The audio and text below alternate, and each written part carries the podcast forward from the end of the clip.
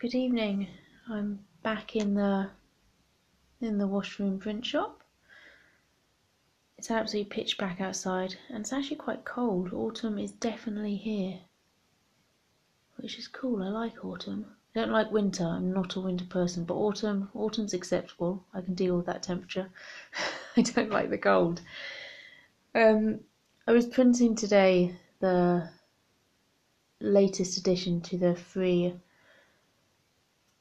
free colouring um, sheet series. They're lino cuts, which I create every week in in the theme of a colouring sheets. They're outlines, so some intricate cutting going on every week. Um, this week's one is based in the series of trees, which I'm doing for the next 13 weeks. So a different tree every week that that can be seen around the UK, native or not. It's always questionable what the word native means. Um, but ones you can find around the UK, and this week's entry was red cedar, which is a stunning, stunning tree. Looking at the lino cut now. I mean, it's it's so versatile. It's it's the red cedar. From most people's minds, or what you might associate it with, is the native North American Indians. They, you know, their their cedar cedar woods up there are phenomenal, and that's you see these huge, huge cedar trees. Well, less so now than there were um, centuries ago. Seems we all felled them all because that was clever. Um, but yeah, the the Native um, Americans hold huge respect for the red cedar tree, and it's it's phenomenal tree. There's an amazing book about it, which it's very inspirational, quite an old publishing book about a journey and sort of understanding about red cedar and its relationship with the the Native um, Americans, and just incredible, really. You know, everything can be used, everything, from pulling up the roots to use them to make to rope and twine, um, to the sap, to the the little pine cones, to the to the leaves, to the bark, everything, and all of this done mm, a lot of the time, not always, but a lot of the time, with also some of it keeping the tree alive, which is phenomenal. So, you know, stripping the bark from the tree was done to living trees, so the trees were standing, and they wouldn't it wouldn't kill the tree afterwards. It was done in a way where the tree was able to grow on to provide more bark. I mean, what a way of thinking about life. You don't you don't have to destroy in order to gain. there can be a balance. Um, and yeah, this the lino cut I did was about red cedar. As I say, a, a phenomenal tree. Um, I'm looking at it now. The two very crude my interpretations of a totem pole. I, I didn't have the heart to try and just copy an image. I'm not very good at doing that. I like to either draw from my imagination or draw from life. Um, and totem poles were straight from my imagination. You know, they're, they're very sacred things, totem pole, and it felt wrong to try and copy something from an ancient culture or well, culture that still still is living, um, and take their imagery and say, I'm gonna I'm gonna put that in Rowland's Castle, and uh, that that didn't feel right. So I actually used some of my own imagery and, and the animals and, and things and part of life that are important in this part of the world, or should be. So they they've gone on the totem poles. that kind of justified it to me. So that that was okay.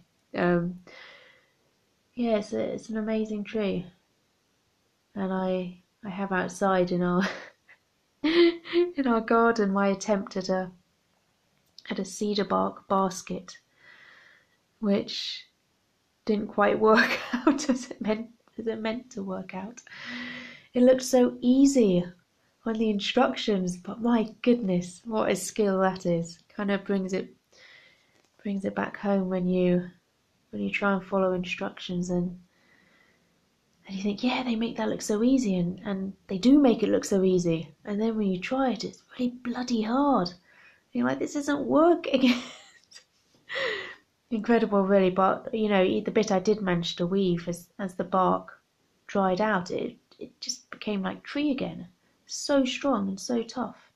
Incredible. I actually used the bark in weaving as well. I integrated into the the weft of weaving, so you can strip the cedar bark down to sort of various different layers which have different uses. I mean, I, I know I'm just scraping the surface here, but the the bark I use in weaving adds a really nice nice effect and strength to the weave, and a very interesting weft. And this is very basic weaving. There's no fancy patterns, just a warp and a weft, and keep making making it longer and longer. Um, but yeah, they they're going up tomorrow, so that will be hopefully they're not going to get blown down.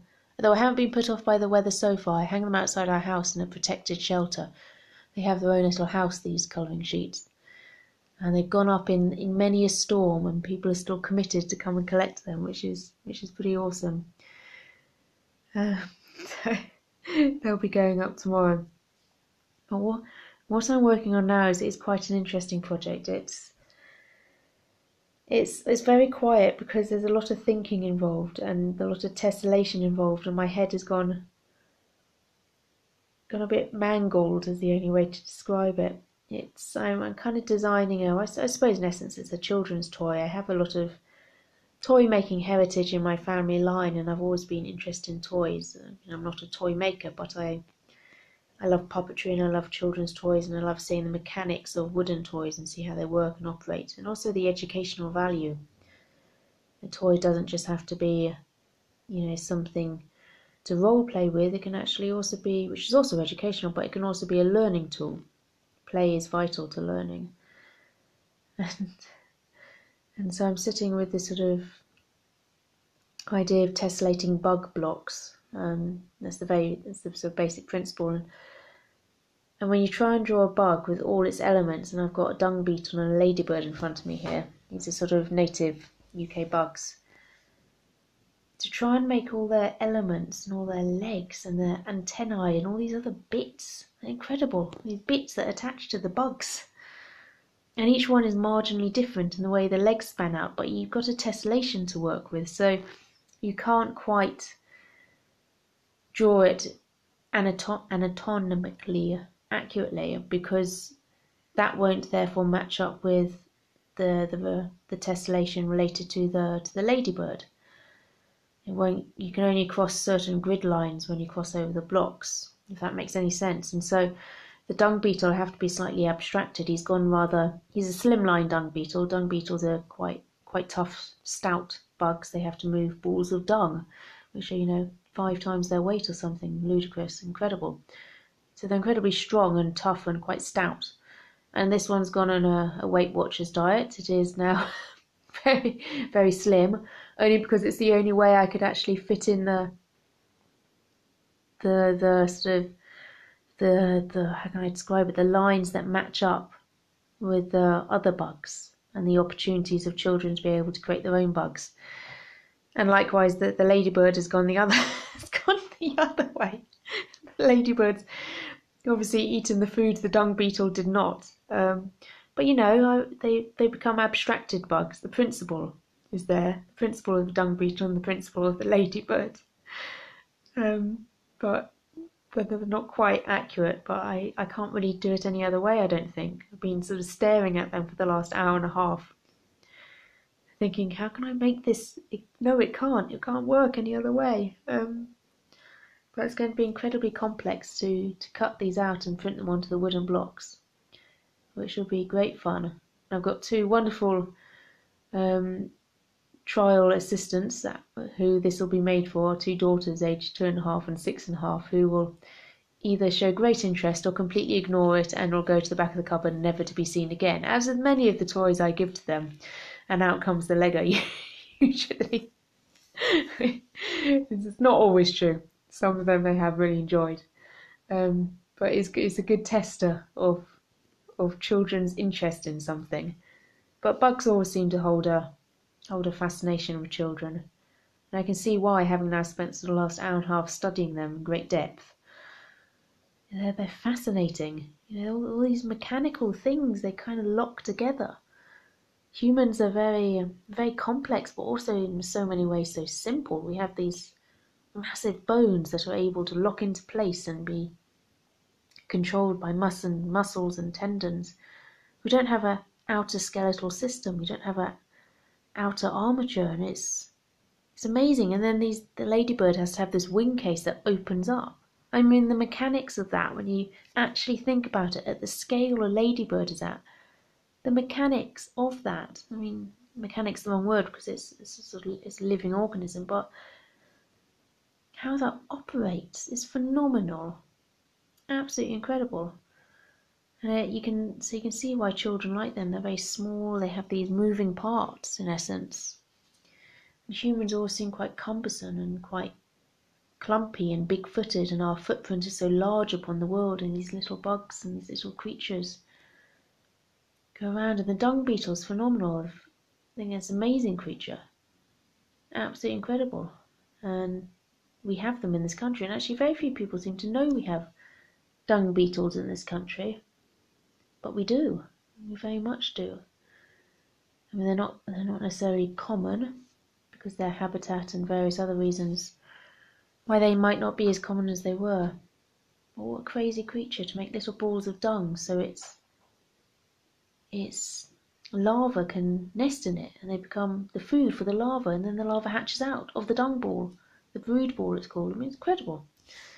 I did one of the free lino cut colouring sheets ages ago, right during the um, sort of central period of lockdown, based upon teas for ty- Typhaeus, I think you pronounce it, which is um, the European dung beetle or minotaur beetle, and it was the most popular sheet because it's just it was just this image of, of a dung beetle, and I think children and adults are just drawn to that sort of beautiful, beautiful quality. Um, but I've got six of these bugs to match up so that their legs and other things can be reshifted and repositioned within the cube.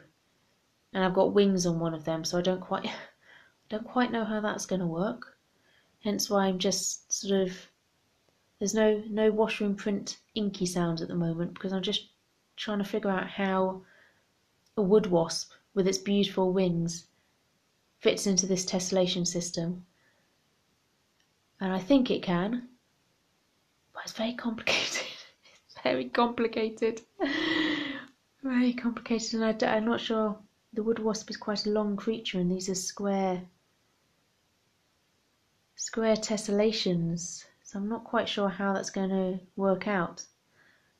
It might have to be a stout wood wasp that's become very squat. So it's a weight lift. It's a weight lifting wood wasp. That's it. Yep. So it's it's very short and very stout and very wide, with very short wings. And, and then it should fit in and I can tessellate it.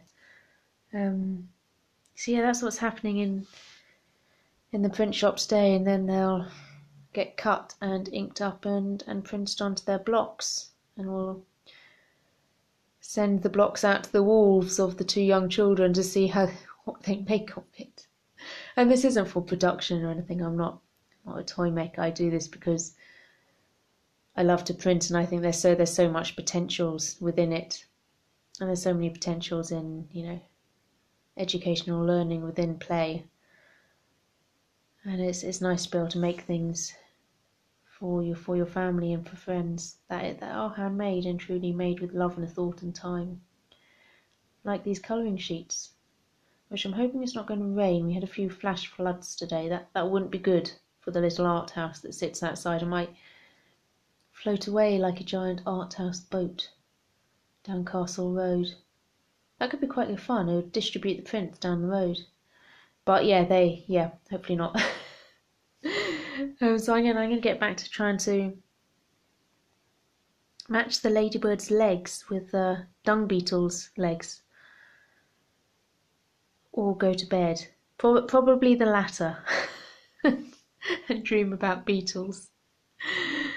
Uh, hey, it's all good fun, isn't it, right? Gotta have fun doing these things. Until next time.